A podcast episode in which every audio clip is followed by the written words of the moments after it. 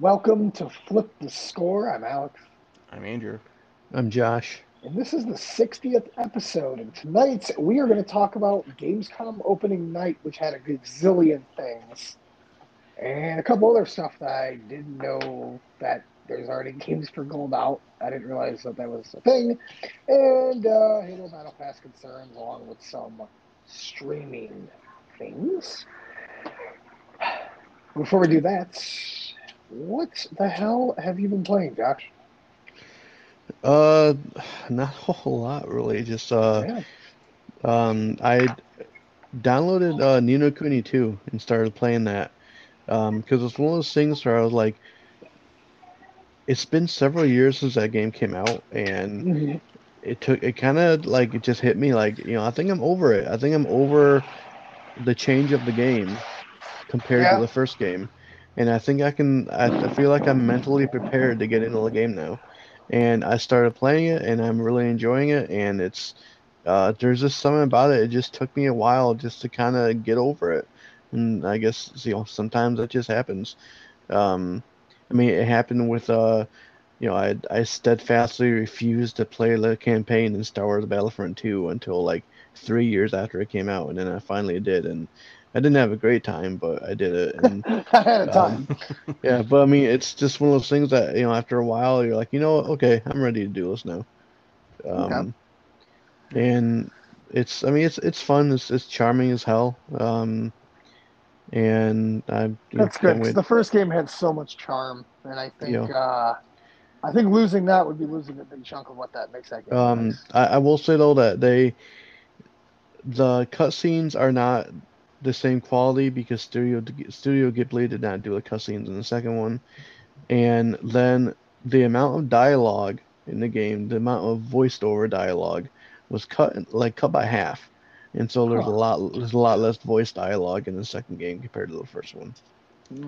Well, I that's kind of like how Persona 5 was. It was like there's some stuff that was voice acted and half of it was just text that you read, so yeah. So, compared to, do you remember where you stopped playing last time you played it? Like, have you reached that point yet? No, I feel like I'm getting close, but I'm like maybe like 3 hours into the game right now, and I think last time I played it, I put like maybe 8 hours into it. Okay. And that's pretty much all I've really been playing. I've wanted to put some more time into, like, Borderlands 3 DLC or Ghost of Tsushima, but it's just haven't really been able to. Okay. Awesome. Andrew, what have you been playing? Well, I finally finished my kitchen, so that was fun. So I'm nice. Yeah, so I have all the appliances that I want now, so now it looks like a completely like done kitchen to where, like, there's not like a white dishwasher in a sea of stainless steel appliances now. So okay. I mean, I'm just worried he's gonna look around and be like, you know, I don't like this wall here anymore. I'm just gonna bust this wall down. Yeah. Well, you haven't been over here in a while, so there might be some walls missing. You don't know. Yeah, you never know. You know, I was like mixed up a little bit. It can't all be game talk, you know. I like to get a little personal stuff in there. Absolutely. Other than that, you know, I've been playing a smorgasbord of stuff because I just feel like a gaming lull right now until like the big hitters come out later in the year. Like end of September is the Death Stranding Director's Cut, and Kena. And then October 7th, I believe, is Far Cry 6. So, I think that's like the next really big game that I'm waiting for. But right now, I started playing since they announced the new Saints Row. I downloaded the Saints Row 3 remastered that came out. Was it this year or last year? No, it was last year. Okay, I can't remember. Yeah, and so I started playing that. The game looks pretty good. It looks a lot better than it originally did on the 360 and PS3. So I'll probably keep giving that a go. It's just fun. What are you playing it on? The Xbox. Okay. the Series X, and there are actually Series X upgrades to it that makes it run at 60 frames. So does it make the giant dildo bigger? I don't know. I'm not at that point yet. Series X Advanced. Yeah. Then I downloaded the Tomb Raider, Shadow of the Tomb Raider on PS5, because I just got the enhancements that runs at 60 frames and 4K now, which is nice. I don't know how much I'll play of that. I kind of just downloaded to see how it runs, and it like I said, it runs great. I might keep playing it. I might not. I'm not sure. Yeah. And then the other game I'm playing is the new release, Psychonauts 2. Yeah. Yeah. And so I've never played the first Psychonauts, or like the Rhombus of Ruin, I think was like the expansion that came out for the first one, which they heavily like reference that DLC, that expansion in Psychonauts 2, which I'm like, okay, like, if I remember them saying that it's been, you know, X amount of years since the first game, but the sequel takes place like literally right when the first game ends, and so it's, you know, if you didn't play the first one, then I feel like I'd be lost playing it. Well, it does a decent job of saying like who you are, what you're trying to do, and so it's very good platforming. But this game is weird as fuck. It is, but it's so fucking deep too. Yeah, deep. Much like this is a kid's game. But it hits on so many like adult themes. It's exactly so good. It has a very Burton quality to it. Yeah, like the enemies are like emotional baggage, which is baggage flying with weights attached to it. Doubt, regret. Yep. It's really I'm guessing mental health focused. Yeah. Really so how far are you in the game? Because I just got out of the dude's head. I just got out of the dentist guy. Yeah, I just finished that. That was fucking weird. So I'm onto the second head right now, which is like I won't say who it is, but it's a casino kind of kind of thing. So I'm excited to play more, dude. That game is so great. Yeah, I think I'm gonna keep playing it too. It is so weird to where like I can't play like hours of this at a time, because I'm just like, holy shit, man, this is a trip. But yeah, I think I'll keep playing. You should try taking an edible and then playing it. No, sir. I don't think I'd be able to do that. As a person who smokes marijuana and was playing this game, it didn't make it feel any better, because boy, oh boy, there was a couple times where inside that dude's mouth and those teeth, and you have to like zip them down. I was like, dude, this is so weird, because it's so slow at the telekinesis. Yeah, you know, it is weird how at the beginning they put a disclaimer being like, if you have a phobia of teeth, you might not want to play this. And I was like, I wonder why that's there. And I'm like, yep, I know why it's there now. Yeah, I thought that was really, really interesting, actually. Yeah.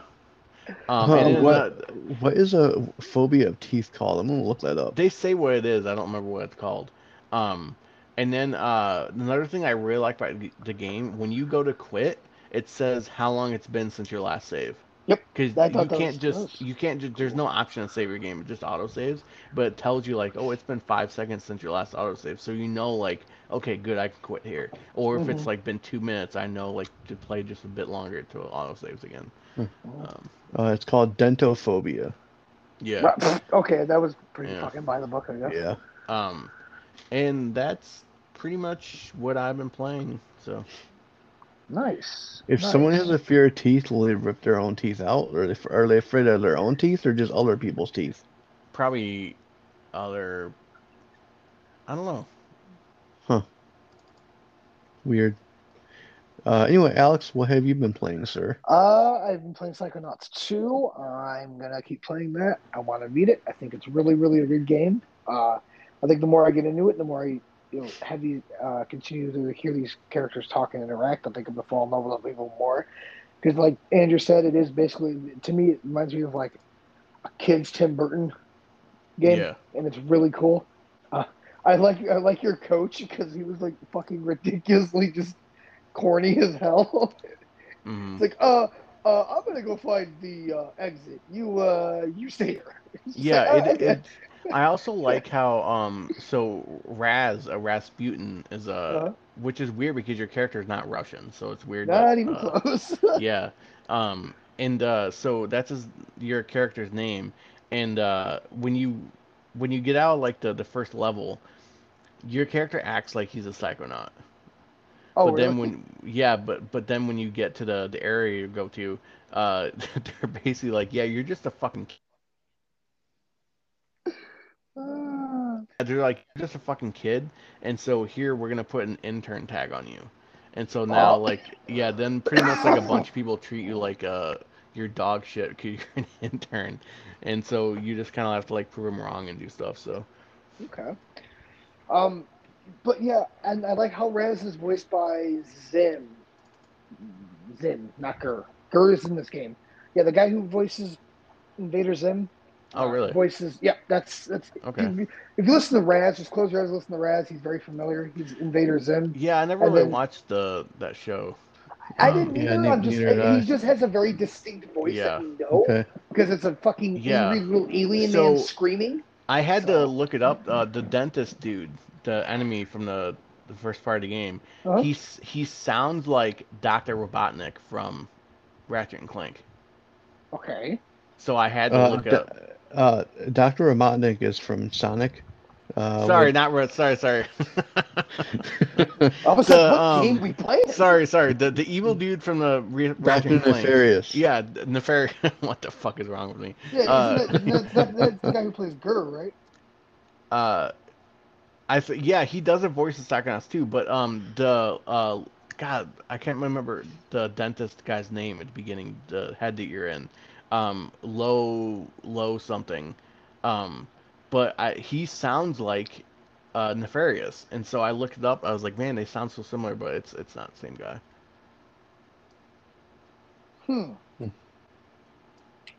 That is interesting. So the guy who played Gur, well, he's from Chicago. He played in one of my favorite TV shows called Psych. Oh, and now I gotta figure out what he was doing. Dude, I'm like... What do you do in Psych? He played Guy. Guy, like, does it say what episode? No, I don't know who Dib is. Never mind. Oh, I'm doing a rewatch of a Psych right now. I'm on. I'm glad you. Okay, well, so let me go off a tangent because let me tell you, man, Psych is one of the most underrated television shows of all time. Oh yeah. It like blends such a good mix of like 80s, 90s, and right at the end of 2000, where everything was kind of getting stopping from those last 20 years and just something new was starting. And you kind of see it in a lot of the jokes towards the end of those seasons. And I thought that was amazing. Plus, all the good side actors they have that come in really do a good role. It's awesome. Like, it's so underrated. Yeah, it's and the comedy is spot on most of the time. And then the show has such a great job. Or it does such a great job of certain times, like bringing the making you care for characters. Mm-hmm. Like and then so have you seen the Psych movies, Alex? Yeah, I've seen I think the first one. I don't think I saw the second. Okay, well let me just say so the second movie, you have to watch it. There is a part in it to where so the first movie obviously the guy that does Lassiter. Is only in like a barely. He's like in one scene, but you only see half his face because he had a stroke. His name is Baron Corbinson. Yeah, Timothy O'Munson. Yeah, Baron Corbin. It's bad. Yeah. So anyway, in the second movie, he's in more of it, and then he's in a wheelchair through most of it. But there's a scene where he sees his wife in the show for the first time in a while, and then he actually gets up and walks over to her. And like, I gotta watch that. I gotta watch that. I am not ashamed to say that I shed a tear when I cried at the end of Psych. The last episode, I bawled my eyes out because it was fucking amazing, man. Yeah. Like, I mean, okay. I love the show so much because it's like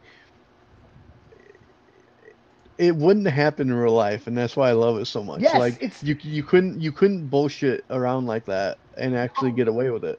But it blends such a reality to fantasy, and I love it. And so the yin and yang killer, Mary Lightly. Yeah. Do you know who that is? He's been in other stuff, but I think he's talking about Yang, the woman, right? Nope. Or you're talking about the guy? Mary Lightly? Yeah. The guy. I know what you're talking. Mary, their partner. Do you replace him? Yeah, that's the guy. He's the guy from like It's Always Sunny in Philadelphia, right? He done. Yeah, he's Rickety Cricket. Yeah, and then he played in Jimmy Simpson, I believe. Yeah, Jimmy and the HBO show the cowboy, like Westworld. Yeah, he's in a bunch of stuff. Like he's also in a ton of like I saw him in what was that? Twilight Zone, and he just keeps coming up, and I keep seeing him in movies. It's like, oh my god, it's amazing. Yeah. But yeah, get off on the psych tangent. I could talk about this all day. It's my favorite. Oh yeah. It's such a good show. God, I'm actually looking at. I have on my desk the DVD set, and it's got it's green. Oh. It's translucent green. It's got pineapple on it. I'm missing the last two seasons, I believe. I think I have everyone but the last. And then real quick for you, a fun fact: there's a pineapple in every episode. Yes, there is. Ah, God, I miss it. Ah. Because it used to come on right after Burn Notice, and then you'd have all these pop-ups. Yeah, it was great. One of my favorite songs, also like theme songs for. Yeah, it's show. Just awesome, and it's so catchy. Mm-hmm. Yep, I used to have it as my alarm tone when I would get up in the morning. Ah, I love it. So awesome. Oh, God. More reason why. Anyway, anything else? Anything else you've been playing, Alex? Yeah, I've been playing two. Just a little bit of 12 minutes. So 12 minutes, I probably played about 12 minutes on it. 12 minutes is a top-down point-and-click adventure game where you are coming home from work.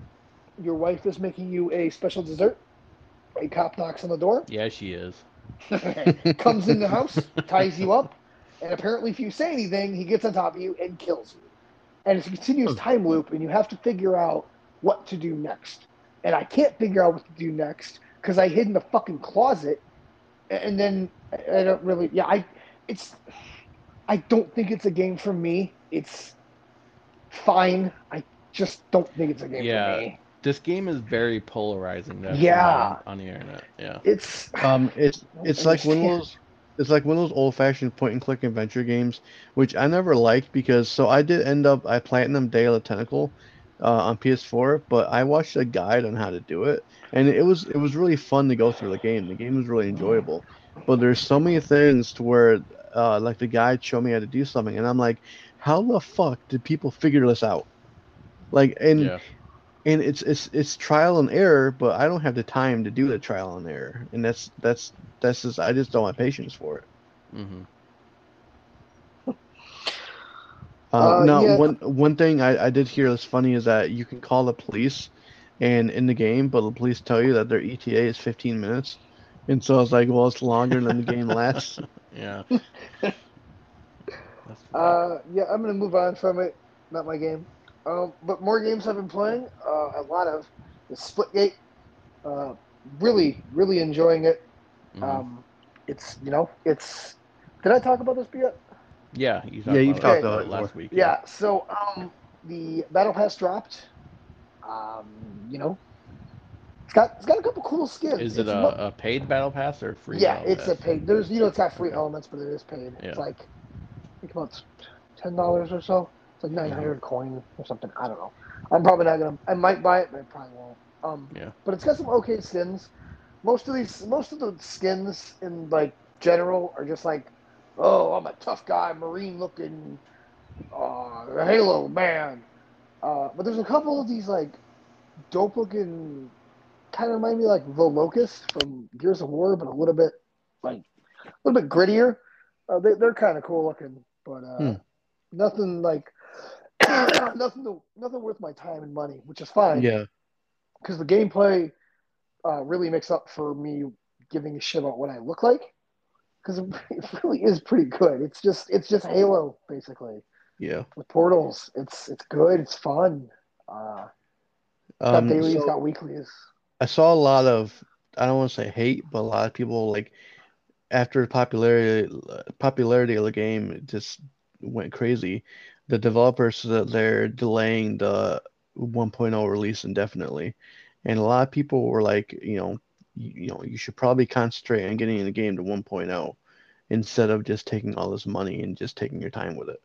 How do you feel about that? I don't know. Because I know there are some people who are saying that the game still has a lot of bugs and still has a lot of issues. Yeah, the way I looked at it was them saying like we've had a bunch more players than we thought we were gonna get, and we've gotten a whole lot of feedback, and they'll, in order to make the game better and change and implement the feedback, they're gonna have to stay in beta for a while to fix all the bugs and stuff. That's kind of how I took it. Yeah, it's a free game. Like I didn't pay $1 for it. Like keep it in beta. Like I don't mind. Just keep it. You know, just make updates when you can and where you want. Like I don't really find a lot of problems. The shotgun kind of sucks sometimes. Some of the hit detection is kind of ass. But for the most part, I just really like it, and I just, I just keep your updates, keep your things. If you want to make cooler skins, you can, but I'm in no way enticed to want to buy anything, which to me is great. It has merch, which looks kind of cool. It's just like an eSport jersey with some coloration. It's okay. But yeah, this is gonna hold me off till Halo, for sure. Yeah. I'm not. I've made a decision to not. You know what? We'll talk about this in the Gamescom stuff. Actually, I'll save that for Gamescom to talk. Okay. But yeah, that's all I've been playing. Cool. Yeah. All right, let's talk about some of this news. It's time to dip our filthy hands into this news bag. Yeah, let's before we get to Gamescom, I want to talk about something that happened today. Okay. And have you guys in history class? Have you guys heard of the Great Wall of China? Yeah. What about the Great Online Wall of China? Because that's what's happening over there right now, and for not everybody, for minors. When I say minors over there, it's anybody under 18. But they're doing something very. I guess. Interesting, and I guess you could say that something that would only happen something that would hopefully only happen in a communistic government, but they're restricting the freedom of their minor citizens by telling them that they can only play video games for a certain amount of time, and more specifically, only 1 hour a day on Fridays, Saturdays, and Sundays for a total of 3 hours a week. And an extra hour on public holidays. I don't know what Chinese public holidays are. So, are they not allowed to play Monday through Thursday? No, they're not. Okay. But this isn't this okay? So I'm not defending this because this is fucking so fucking stupid. Because they're trying to stop online addiction. Which, okay, I'm not Chinese, but I wonder if that is actually a massive fucking issue in China. Yeah, I'm gonna say I'm not. We're not over there to see. Yeah, I'm not defending this. This is really weird and fucking goofy, but there has to be. Yeah, maybe the children over there are like, they're so. Because it's only been like, what, 5 years since the gaming world was open to China? Wait, yeah. It hasn't been. Yeah, because before then the borders were. Yeah, you couldn't play games in China. Well, wait. Okay, hang on. What? Yeah, so China had bootleg consoles, they had bootleg games. And then they also had people would smuggle in game consoles and stuff. But up until 2015, it was illegal for Microsoft or Sony or Nintendo to sell video game consoles in China. China wouldn't allow it. Yeah. And then up until 2015, that's when they allowed those foreign goods to come into the country. So maybe since 2015, they've been seeing an erosion of their youth, who are like playing so many games that their studies have fallen way behind. Maybe there's more, I don't know, I don't want to say crime, but just more like a gambling addiction or something. Something has got to be happening for them to go, you know what? We need to start like limiting this because our culture is changing because of this. Because there's no governmental reason. Because like it doesn't matter. Because the internet is like it's a you know, it's controlled by the government over there. So like they're still making money on people using the internet. Yeah. So like there has to be it's fucking goofy as hell. I don't understand it. So I think it's over there. They have a different kind of societal construct when it comes to. Like, you know, government, to where over here in the United States, it's more of like a parenting concern. If your kid gets if kids are addicted to video games and maybe their grades start slipping, but over there in China, it's more of like, you know, they want big government. Well, I don't know if they want it to, but big government, whether the people want them to or not, they're gonna step in and they're gonna regulate it and they're gonna change it based on what they think, whether or not the adult citizens want it. And I think that's how they differ compared to us. I would also say that like it's easy to look at this and go, oh, China bad. Like obviously, I think the time limit placed on this is ridiculous. But I would also say that. I think the vast majority of kids in the U.S. would benefit from having limited video game exposure. Yep. Like, but absolutely agree with you. Yeah, I'm not saying that it should only be an hour Friday, Saturday, and Sunday, and you can't play Monday through Thursday. But there should be some type of thing limiting. Now, obviously, like you said, that falls on the parents. However, some parents are willfully ignorant on these kinds of things. I would agree to you when it comes to, like, mature-rated video games.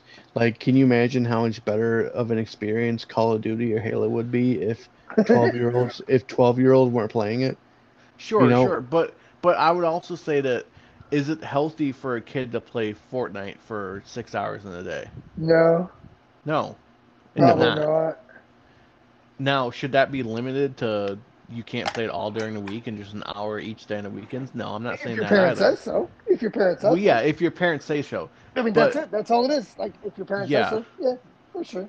But unfortunately, for some kids, their parents aren't going to take those steps, and there's no one else to enforce that. So, I think the bigger issue in China is that the government has. For the past several months, they've been kind of putting their foot down with video game corporations, and I think this is just the next step in that. They're going after the children, and because with a lot of games, children are where these video game companies get the most of their money from, and so the government is kind of like saying, well, you know, we're gonna do what we want to do.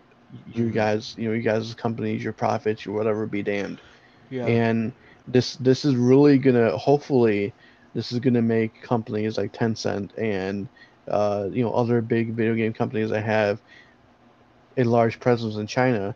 Maybe it'll make them rethink about investing in China, because clearly their government does not want video games. I mean, it'd be interesting to see if they went back and said, you know what? This was a bad experiment, so games are banned again. It'd be interesting if they did that. Yeah, and my biggest concern is that I am worried that if this ends up being successful, and success is in the eye of the beholder. I don't know what they would gauge to be successful. But are you guys still there? Yep. Yeah. But if this is deemed successful by some lawmakers or lobbyists here in the United States, I'd be worried that some people here would say, you know, why don't we try to come up with a model that not necessarily one-to-one mirrors, but is similar to China. And that's what I would be concerned about. I think the good thing is that China doesn't give numbers on anything, so we're never going to find out if it worked or not. Yeah. But yeah, it's weird. It's a weird fucking thing. All right. So yeah, I'm sticking my hand in this mailbag here. So let's see what I pull out. Let's talk about the really bad list of games for gold for September. Oh, what? You think these are bad? I mean, look. These are pretty decent. I wish I knew what the last good month, solid good month was for Games with Gold. It's been quite a while. But starting with the Xbox One games, we have Chaosbane. Yeah, which, dude, Warhammer. That's a Warhammer game. Always interesting. You know, I've never played a Warhammer game. Yeah, they're not terrible. Like, some of them are pretty okay. There's Warhammer is like, there's so many different games of Warhammer in different genres that I honestly, I don't know what kind of genre this game is, because there's been third person, first person, there's been like isometric Diablo style, there's been some strategy games, so I don't even know what kind of game this is. So it's actually got an 8.7 on IGN. Okay, it's an action role playing game. Okay, yeah, maybe I'll check that out then. I'm totally gonna check this out. The other Xbox One games, something called Mulaka, which I feel like was a curse. You just made that game up. Yeah, I feel like that was a curse word in Assassin's Creed Odyssey that your character would say. Isn't that how when Rey Mysterio comes out, Mulaka? Yeah. So I don't know what kind of game this is. Well, you know what? Let me see what it says here about it. It says, in part, in this action-adventure title based on the rich indigenous culture of the Tarahumara people, fight back against a strange foulness that is corrupting their land. As the local shaman, Shukurame,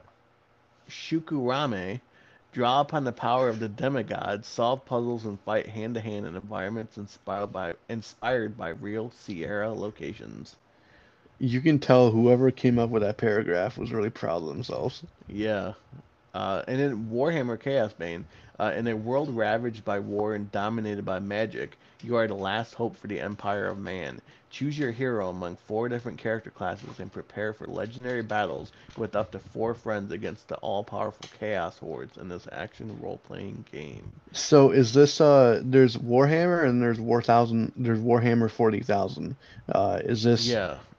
There's it's Warhammer. So, it's the fantasy one. Warhammer 40K is the space. It's like the sci-fi one, yeah. Yeah, yep. And the sci-fi ones, I believe, are like, aren't those usually like more like strategy games?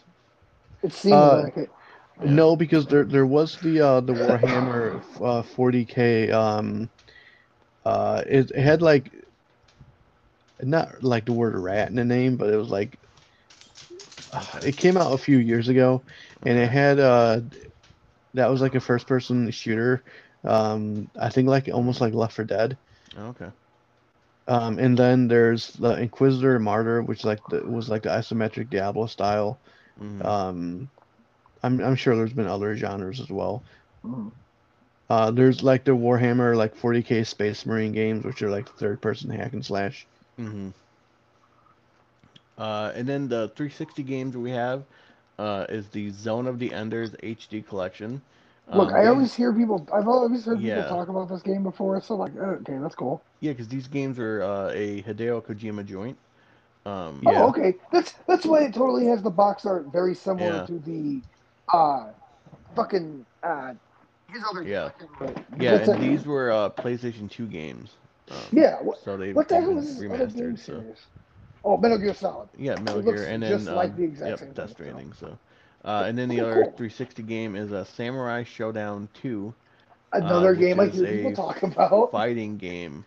Yeah, I've heard people talk games before, so like I don't hate it. I think it's interesting. It'll be fun. Yeah, I mean, besides it's that Luka game or whatever. Tukalaka or whatever. Mulaka, thank you very much. Yeah, Tukalaka. There we go. And then. Samurai Showdown is it's a very long-running, very old fighting game franchise. I think it's an arcade fighting game franchise, to be exact, I'd assume.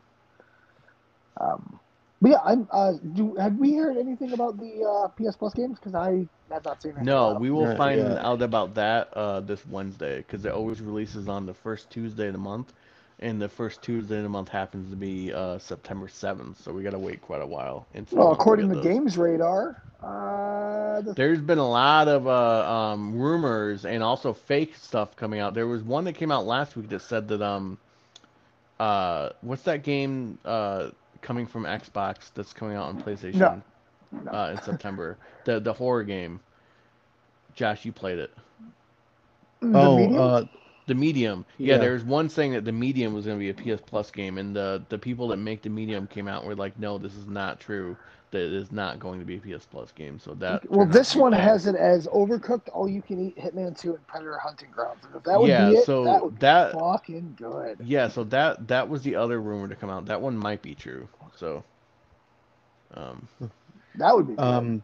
Yeah. So if I were to tell you guys, or try to have you guess, how many games in the Warhammer 40K franchise has there been? Okay, can you give me a timeline? Okay, from like life? we're talking like early 90s to now. Okay. Oh, 60. You overshot the mark a little bit. Yeah, what? I'm gonna say 33. Then Andrew, you've undershot it a little bit. It's kind of like the median there. It's 44. Oh wow! Okay. Wow. Okay. Jeez. Now, do you have any? Do you have any of how many Warhammer games there have been? 40K. Let's see. Because I wonder if that's about the same, or maybe a little more. I wonder which one is more popular. I honestly don't know.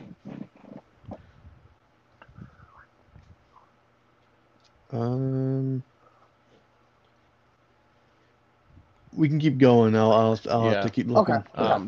This is similar to, we had that conversation quite a while ago about like the Mech Assault and Mech Warrior games. There's so many fucking games. Yeah. So we'll move on real quick. Just talk about what Microsoft showed at their Gamescom event, which was not a whole lot. Really? A lot of people upset about this because it was like a 2-hour event to where they talked about trebuchets in a lot of it.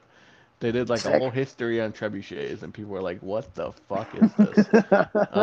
I did not watch this. Neither did I. We just got a lot of like info about games that have already been announced. We got some DLC for Flight Simulator. We got a new controller for Forza Horizon 5. Is it 5? It's 5, right? Yeah.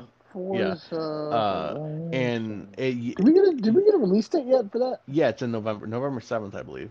So November, you either 9th. Like this controller or you hate this controller. Oh, November 9th. You're right. It's November 9th. Yeah. So it is very reminiscent to me of it is like an early 90s to me. Yeah, I don't like that at all. That's weird. It has nothing to do with Mexico or like anything like that. Well, Mexico's has no really pink colorful. In it. Well, okay, sure. I don't know, like the. Oh yeah, dude, I don't like this. The backside has the bottom backside grips are black, triggers are blue and red. Okay, fucking that is weird. Not. That, no, I don't like that at all. We got a DLC for Wasteland 3, a DLC for Sea of Thieves, DLC for State of Decay 2. A lot of DLC, pretty much. We got a release date for The Gunk. Yeah, when? December. Where is this? December 3rd. Is it the 3rd? Yeah, I knew it was early December. Is it really? Oh, I'm not. I thought you. I don't know. I'm just guessing. I don't know why it doesn't say. Oh, there it is. It just says due in December on here. I know they added a date on it though. Okay, update on the Warhammer. Okay. So I have not been able to find out how many Warhammer games there are, but there's a Kotaku article titled "There Are Too Many Warhammer Games," and this guy started counting from 2014 to present how many Warhammer 40K and Warhammer games are either came out since 2014 or are in active development. And it is 65. Good fucking lord! What the hell? And that's including 2014. That's including 40K and Warhammer Fantasy. And yeah, it's just titled "There Are Too Many Warhammer Games," and I am kind of inclined to agree. Yeah. So I guess it was not actually. It did just a December. It did not get an actual date in December. I remember seeing that stuff for the game and being like, "This looks fucking weird." And that was about it for... oh, yeah, they also announced... I don't know why this story isn't here. But anyway, they announced that starting this holiday, you will be able to start streaming Xbox Series X games on your Xbox One. That's cool. That's cool. And they also announced that they were adding xCloud for consoles.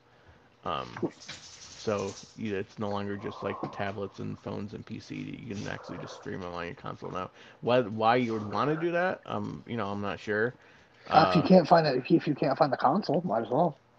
Well, I mean, but this is also for Series X too. Yeah, these aren't necessarily Series X games. This is just Game Pass games you're streaming. So I think I could be wrong, but I think you use less data if you stream a game than if you were to download it. So that could be a reason. Also, like if you don't have the hard drive space to download it and you just want to play it, that could be a reason why. But yeah, I'm not really sure if you have a Series X why you would stream. So here's the official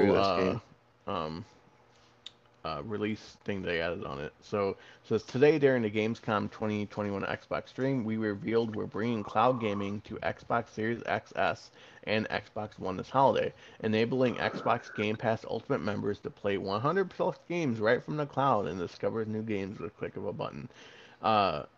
So this was in addition to how you'll be able to start playing. Now, they said you can play Microsoft exclusive games on your Xbox One streaming. That's so cool. like an exclusive Series X game that Microsoft owns, you can play on a... Because I think it's up to other developers if they'll let you do this or not. So yeah, that's cool. Also, I guess it would the streaming also makes sense for like if there's a new Game Pass game and you don't know if you'll like it or not, you could stream it real quick and just be like, oh, I do like this game. Now I'll download the 30 gig, whatever. So, I guess that makes sense. And it's going to be support 1080p and up to 60 frames streaming. That's awesome. That's fine. Yeah, it's pretty cool. Now let's talk about. Let's see, what are we going to do here?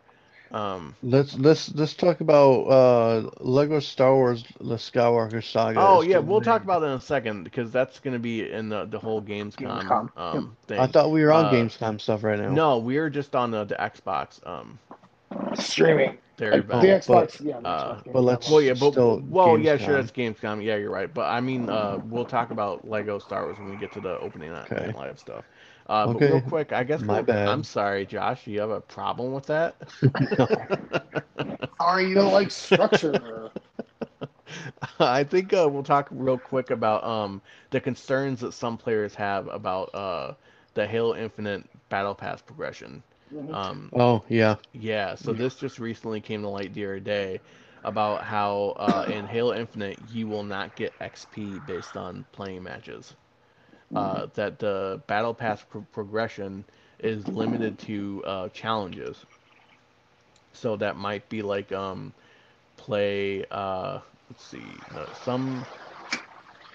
So someone might be like win 5 matches. That might be a challenge.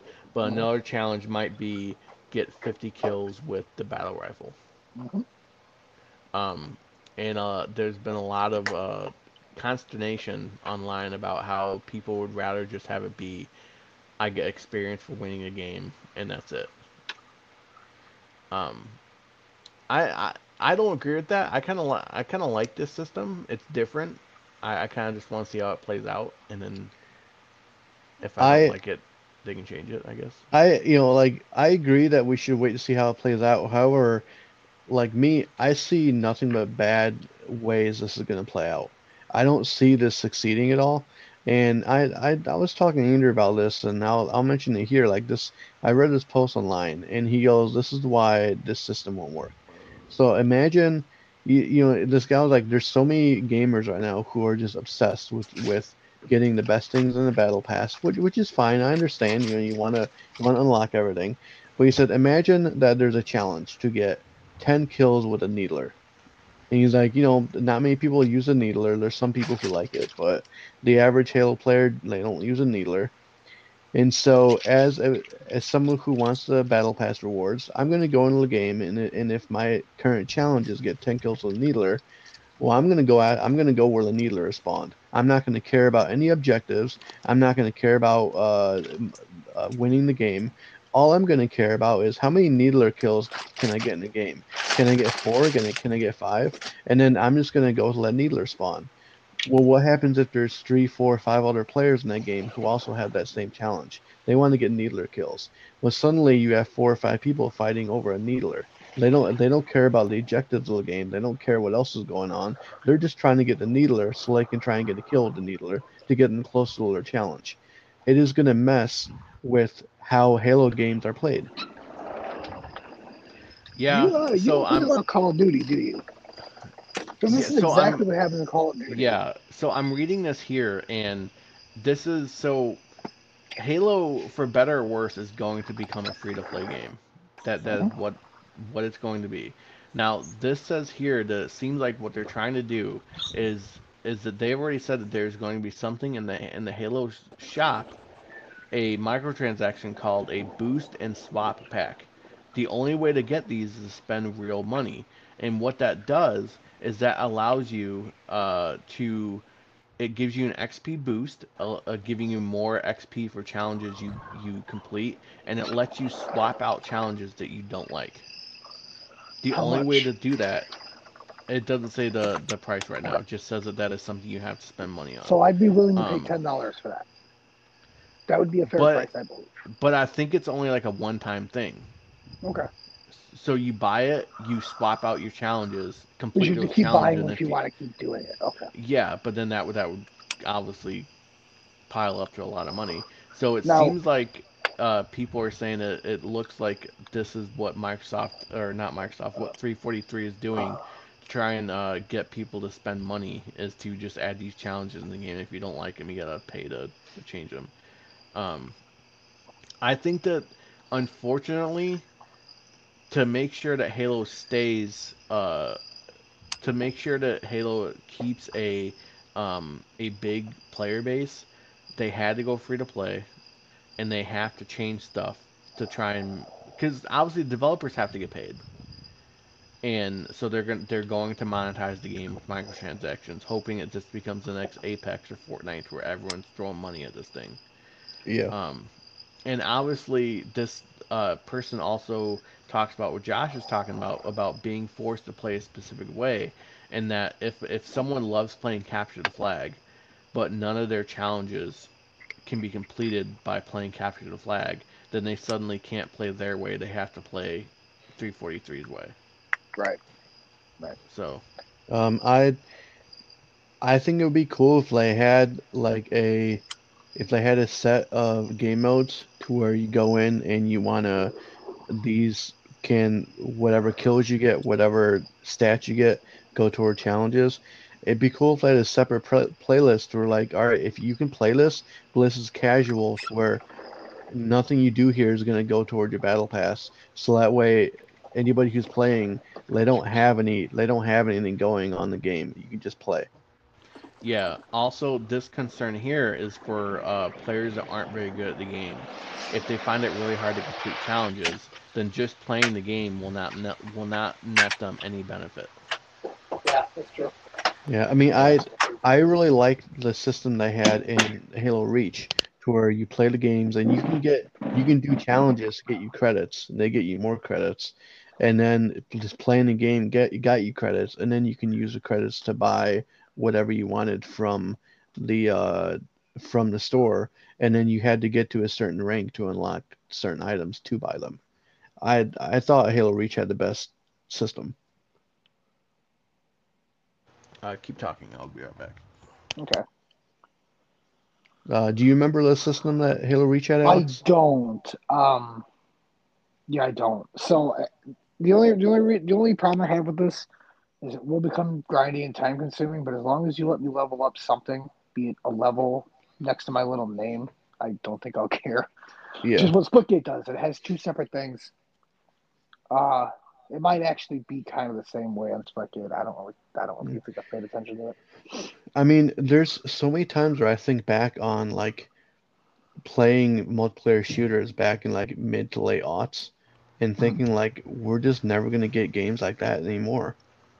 Like it's all about like progression and trying to get a new shiny skin or outfit, and it's like I remember like playing like Call of Duty Modern Warfare when it first came out, and there was none of this flashy skins or anything. It was just playing a game, and even with Halo 2 back in the day, there's no like you just playing the game to have fun and just try to get kills and stuff, and it's. I don't know, like, I feel like, a big part of it is you just, for especially a lot of younger players, they get these cool items and it flares up the dopamine in their brains and they're like, oh, now I want to play more to get the next thing. But I'm just old enough to where I'm past that. I don't play these games. I just play and have fun. And, but... It's not like trying. I'm not playing them to try to get the next best thing. Yeah, no, I agree. That's Yep. Yeah. If you guys are ready to move on to ONL, this is Jeff Keighley's joint. I think he's been. Now, did you watch all of opening night live, Alex? I didn't watch any of it. I actually went back and I just actually watched like not a breakdown, but I watched like a 30-minute video of most of the trailers. Yeah. Were you able to watch any at work, Josh? Yeah, I watched some of it at work. Not the whole thing, but I watched what I could. So I thought this was one of Jeff's best conferences that he's done. I thought it was really well done. He's getting really good at this.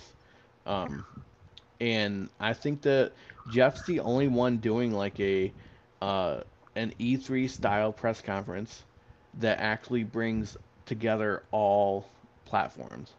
Mm-hmm. I think it's really great what he's doing. But getting into us, now this, I'm not going to be going by when it happened in the show. I'm just going down this list of on IGN of everything that was announced. So Halo Infinite finally got their release date.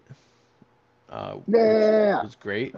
December 8th is Yes, it is. Yes. Be jumping folks, that is a Wednesday. I will be taking that day and Thursday. Oh, is it really Wednesday? That's weird. Yeah, it is really weird. It's like not many games released on a Wednesday, and it makes me like, I mean, it's you can release a game whenever the fuck you want, but it's just like I just wonder like what made them choose that day. I don't know. So yeah, we got a multiplayer trailer with it. Still no single player trailer. It's weird. I did see afterwards they said that they didn't show single player because they're still working to polish it, and that we will see single player before the game launches. Good. I mean, we'll see. I mean, for me, I'm just going to take their word on it that they're confident that it's going to be done, because I really feel like if this game really was not going to be ready, they would have delayed it again. Yeah. Exactly. They would have said something. They learned their mistake of showing something off that wasn't ready. Now they're literally putting it so close to the vest that they are going to show it to you when they literally have to show it to you. I think the only negative from this, though, is that expectations. Since they're not showing it, people are going to expect it to look way different than what they showed before. And I don't think it's going to look way different. I think it might look a little bit better, but it's not going to look a lot different. At least I don't think so. Yeah, we'll see. So we also saw a Halo series or Elite Series 2 controller announced, which looks badass. It's really cool. I cannot justify spending $200 on a controller, so I did not try and get it. No, I know. Have you ever had the Elite controller? No, I've never bought one. I have. I bought one, and then I sold it for a little bit less than what I bought it for, because it's like it's literally everything it says. It is heavy, sturdy, feels great, but it's like, man, I'm not gonna use this all the time or as much as I would justify buying this. But I really wanted it. I really wanted to test it out, and it is cool. Was it the Series 1 or the Series 2? I want to say Series 1. I don't remember, honestly. Yeah. But it was, you know, it felt good. The paddles were cool. It's just, you know, I wasn't going to get enough use to keep using it. It was interesting. If Sony made an official, like, Sony, you know, branded controller, Elite controller, I think I would invest in one of those. Yeah. Especially if it was a, you know, if it was the DualSense. The DualSense, yeah. Yeah. Yeah. And then we got a limited edition. If you thought the Series X was hard to find, try and buy this console. That is a Halo Infinite one that looks excellent. At first, I didn't like it. At first, I thought it was kind of shitty looking, but then when I saw the picture later, I was like, you know what? It's growing on me. I do like it. Yeah, I mean, nothing's in my mind is gonna be better than the OG 360 that had it was green and had the orange visor colored disc drive. I always thought that was really cool. Yeah, I don't know. I think the original green Xbox. I think that's my favorite. Yeah. Yeah. But you're right though. Like these are have they gone off for pre-order yet? Oh yeah, they sold out. I mean this and a controller. Yeah, I can't imagine making too many of these, especially since like they clearly can't just like Sony, but maybe not as bad, but they clearly can't keep up with demand for the Series X. Yeah. So next there was a really weird fucking game. It is a new MMO from the developers of Black Desert Online called Doke V. Dude, this game looks fucking goofy as shit. It does. But the trailer I thought was actually pretty fucking cool. Dude, I don't know what's going on though. I don't know, but it looks. But there's people and there's. Yeah, what's crazy is like this is like awesome, a Pokemon / like Monster Hunter, and the way the world looked. It had some of the best like graphics that I've seen in any game. Like there's a group of kids running around. Yeah, how the town looks. So good. Yeah. To me, I was just like, they showed your character doing like 50 different things, and I'm just like, what is this game? Is it like a life sim? Like it was just so weird, and it to me it didn't seem like it had like a it didn't really seem like it had a theme. It's like, hey, we're gonna make a game to where you can do as much stuff as possible, but that makes me worried that none of the stuff is gonna be fun to do because they didn't design it good enough. So it says Doke V is an open world action adventure game where you befriend strange creatures called Dokebi that gain power from the dreams of people. With them, yep, I got some weird ass dreams. So are definitely these, a Japanese. Are these things like Freddy Krueger? They come into your dreams and murdering you. I mean, one of them was like white and tall and creepy looking, so maybe. It says with them you explore the world, catch even more creatures, and get into fights. Okay, awesome. Oh, fights. Right. What the fuck? Yeah. I mean, this is a game that I want to try. I just want to. It just looks cool. It's so weird. Yeah. So after that, we got a release date for Jurassic World Evolution 2, on November 9th. I know a lot of people actually really love this game. Yeah. I mean, there's a huge demand in those. Those are type of games. It's cool to hear the music and stuff, but these like park building games have never really been my thing. Yeah. We got a Splitgate Season 0 announcement, and it's out right now. Mm-hmm. Yeah. That makes no sense to me. A Season 0, like it's just a weird way to market it. Yeah. It is. It's strange. We got a release date for Sifu, which is actually a pretty cool looking game, of February 22nd. February is the new November in the games industry, so. Jesus Christ, is it ever. Whenever I see that Sifu game and you guys going around just fighting people, all I imagine of is this in Raiders of the Lost Ark when the guy is going to fight Indiana Jones with his sword and he just pulls his pistol out and shoots him. Like, oh yeah, like is there nobody that has guns in this game to shoot your character? It kind of reminds me of a Daredevil from the Netflix series. A little bit. They're fighting it. We let's see, Ubisoft kept announced they were keeping the Riders Republic beta open till August 28th. That has now passed, but I did not try this. Some of my friends in my Discord were trying it, and they were saying that they were really impressed by it. Okay. I downloaded it. I just never jumped into it. Yeah, I got in the Discord, and the guy's like, we're playing Republic of Riders, and I was like, oh, what's that game? Yeah, that was funny. We got Amazon's New World open beta announced. Cool. It looks like a I guess kind of like ESO kind of, I mm-hmm.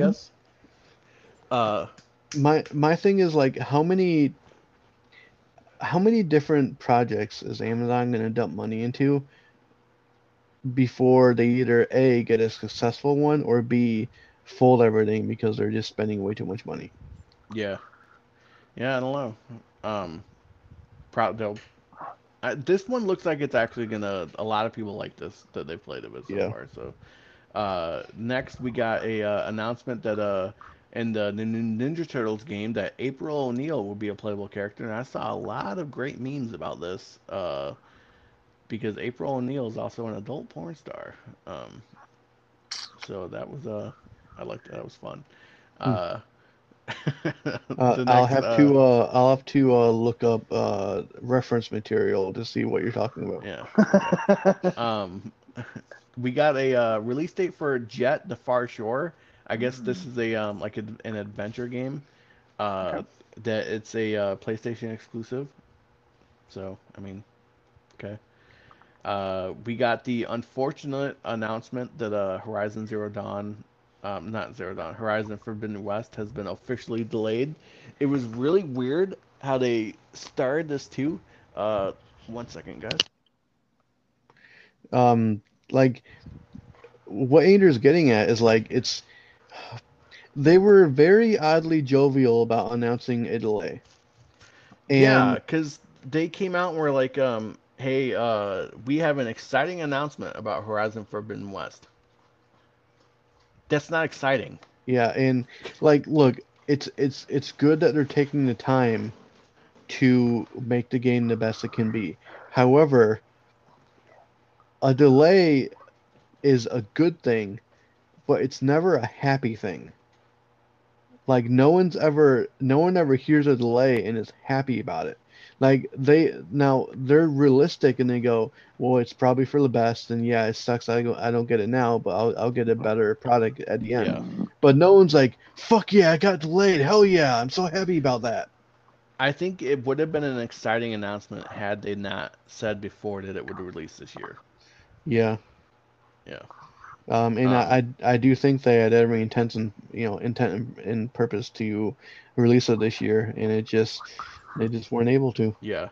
And the other thing that I actually think that this means is that since they announced this here, I actually don't know anymore if we're going to get a Sony event. Yeah, I don't think so either. Yeah. And so do you... I completely also lost my train of thought.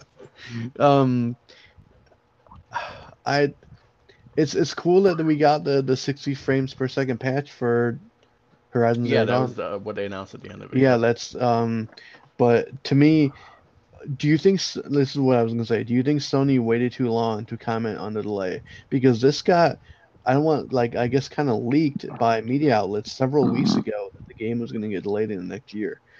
Do you think Sony just waited too long to comment on it? No, because it wouldn't have mattered if they announced it 3 weeks ago that it was delayed, or wait till now. It doesn't matter. Obviously, they had some sort of obligation to Jeff Keighley that they were going to announce it at his thing. That's why they waited. So yeah. Next, let's see. We got a new story trailer for Far Cry 6. I mean, this just solidified the fact that I want to play this game. It just looks cool. Giancarlo Esposito, so just such a good villain. Now we'll go on to what Josh was referencing earlier. The Lego Star Wars The Skywalker Saga gets officially delayed again from fall this year to spring next year. I am so disappointed, and I'm not disappointed that I mean, I am disappointed the game got delayed, but that's not what I'm super disappointed about. I'm super disappointed that they have pretty much gone radio silent on this game, and when they finally come out, that's when they announce a delay. Like, to me, Gamescom, that's just not where you should announce a delay. And I understand, like, with the Horizon Forbidden West thing, at least they give us a firm date, and at least, like, hey, you know, they already had a release date, and now, well, they didn't have a date in this year, but at least like, I think we're all like 95% sure the game's coming out February, what is it, 18th? Yeah. But with Skywalker Saga, I'm not convinced that game's coming out in spring. Like, it could, and that'd be great, but it could also get delayed to fall. Like, yeah, but let me ask you this. You said that Gamescom is not a place that, is E3 a place to announce a delay? Like, no, like, to me you should announce a delay in like a blog post or something. You shouldn't, like, because there's been so many people who have been really waiting to see this game, which they really haven't shown yet. They still have been really cagey about it, and to me, that's another reason why I'm so concerned. Are they being cagey because they just want to surprise people, or are they being cagey because the game just still isn't shaping up the way they want it to yet? I don't know, but I think I disagree with you when you say that Gamescom isn't a place to announce a delay. Well, games, clearly they only want to talk at events. They don't want to do a blog post. Yeah. So this would be the place to announce a delay. You know, they showed the game, and admittedly, I thought the trailer was good, and I thought the game looks good. However, they've been saying how this is going to be a big, grand, like, not like, departure, but it's going to be like a much bigger than their older games. Yeah. In terms of scale. But to me, from what I saw, this just looks like a Lego Star Wars game. And for me, like, this game was originally announced to come out in October of last year. It even had a release date. Yeah. And then it got delayed to spring of this year. Then it got delayed to fall of this year. Now it's gotten delayed to spring of next year. And my biggest thing is, I understand with, like, the whole pandemic and COVID really kind of fucked up development schedules. But you're not seeing other people delaying games 18 or more months after the original release date was announced. So my thing is, they really fucked up and announced the release date way too soon.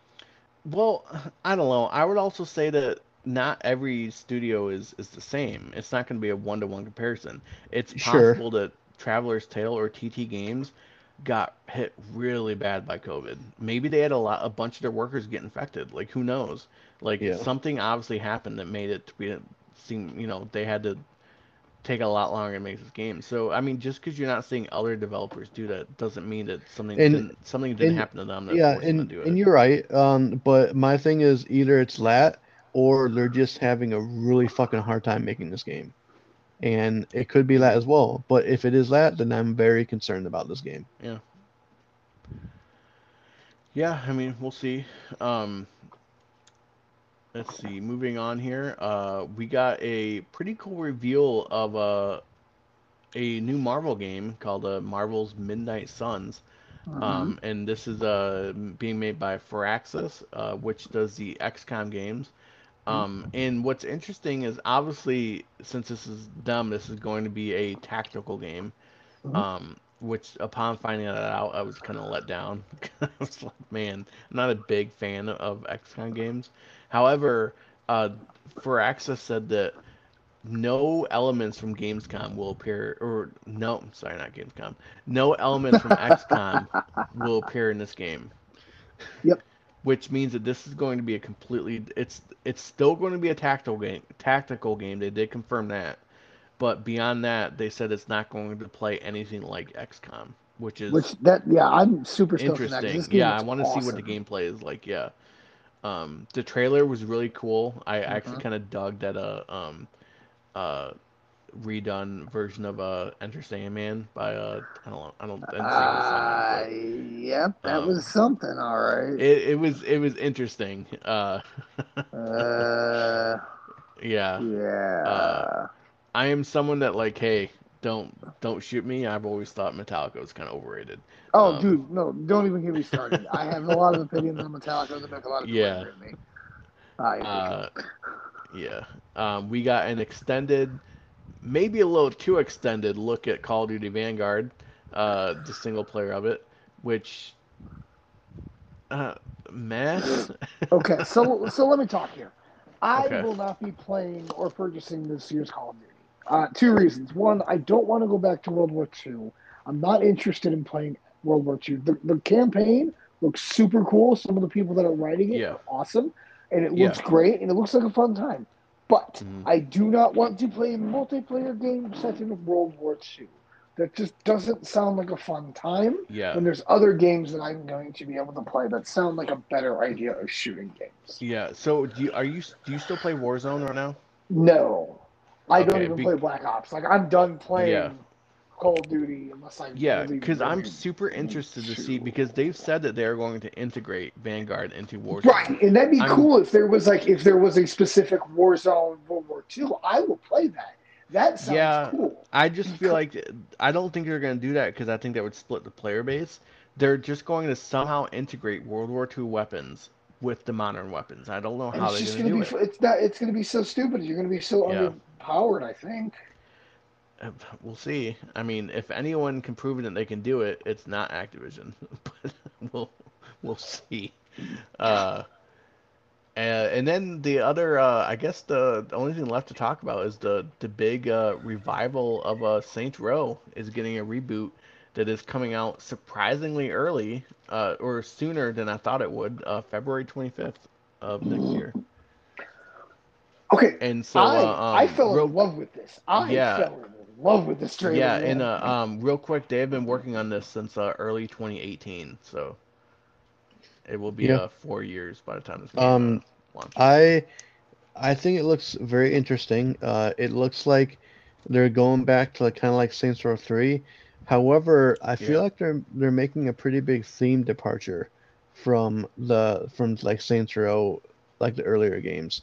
Because I think I kind of expected the more LA gang style, the gang clothes and all the stuff that Saints Row had originally, but this is more at least kind of in my opinion like hipster gangs, and there's nothing wrong with that because that's just what they're going for now, but to me it's the style isn't what I was hoping for, but I. As a Saints Row fan, though, I'm excited to try it.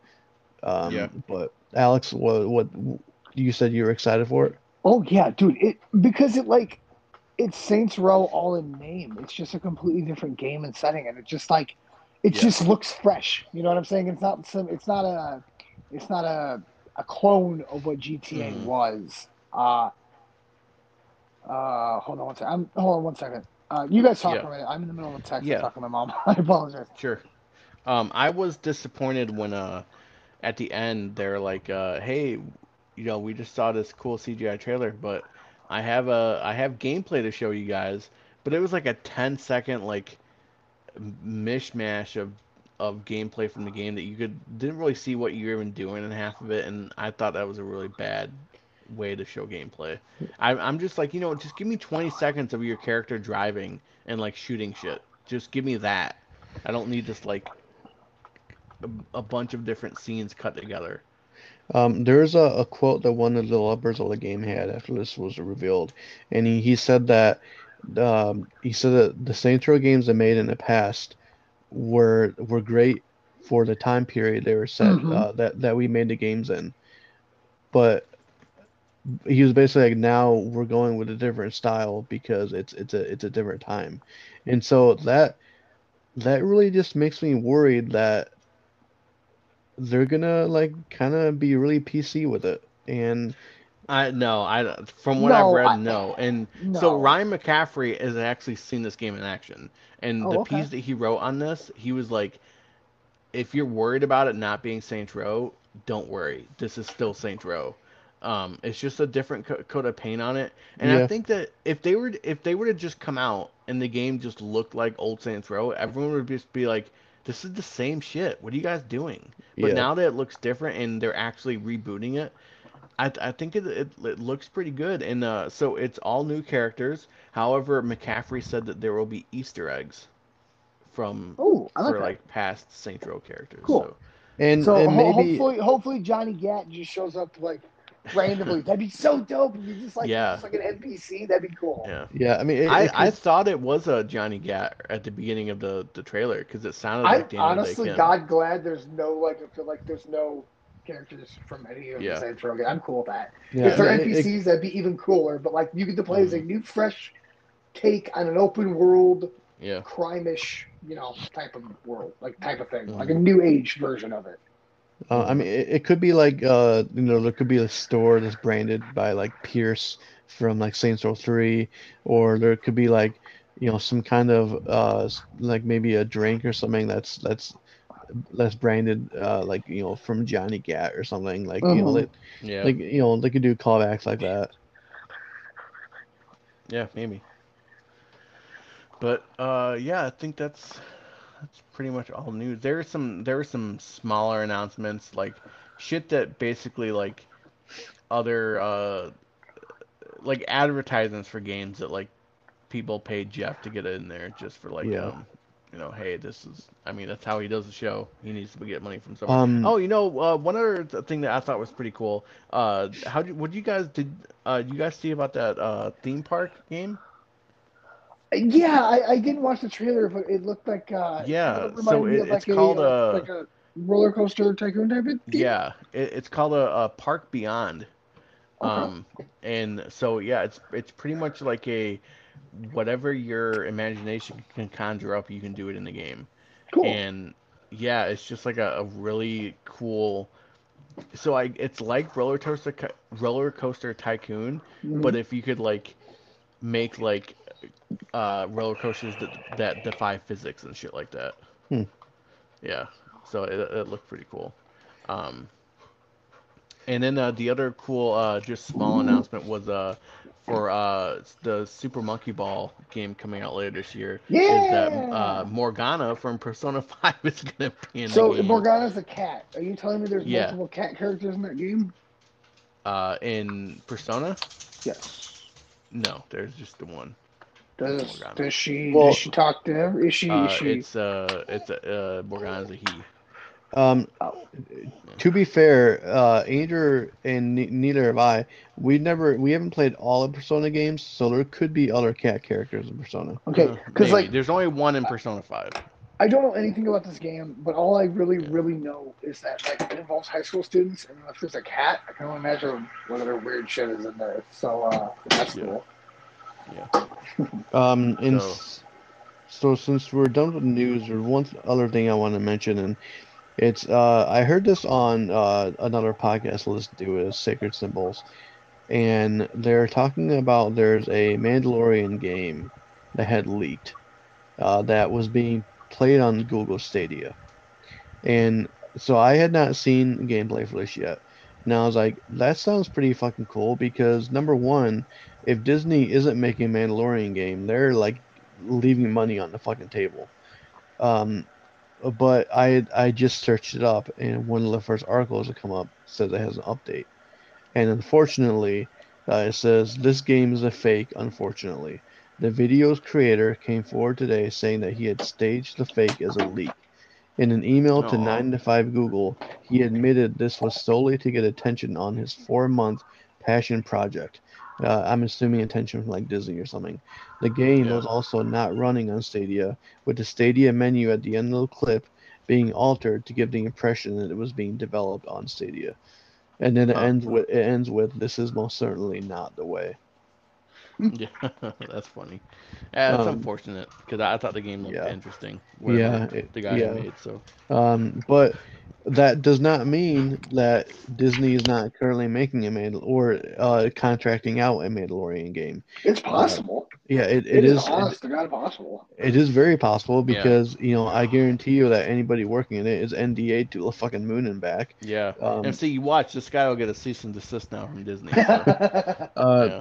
Well, there's a lot of people going, this video has not been taken down, so therefore it's probably not legit.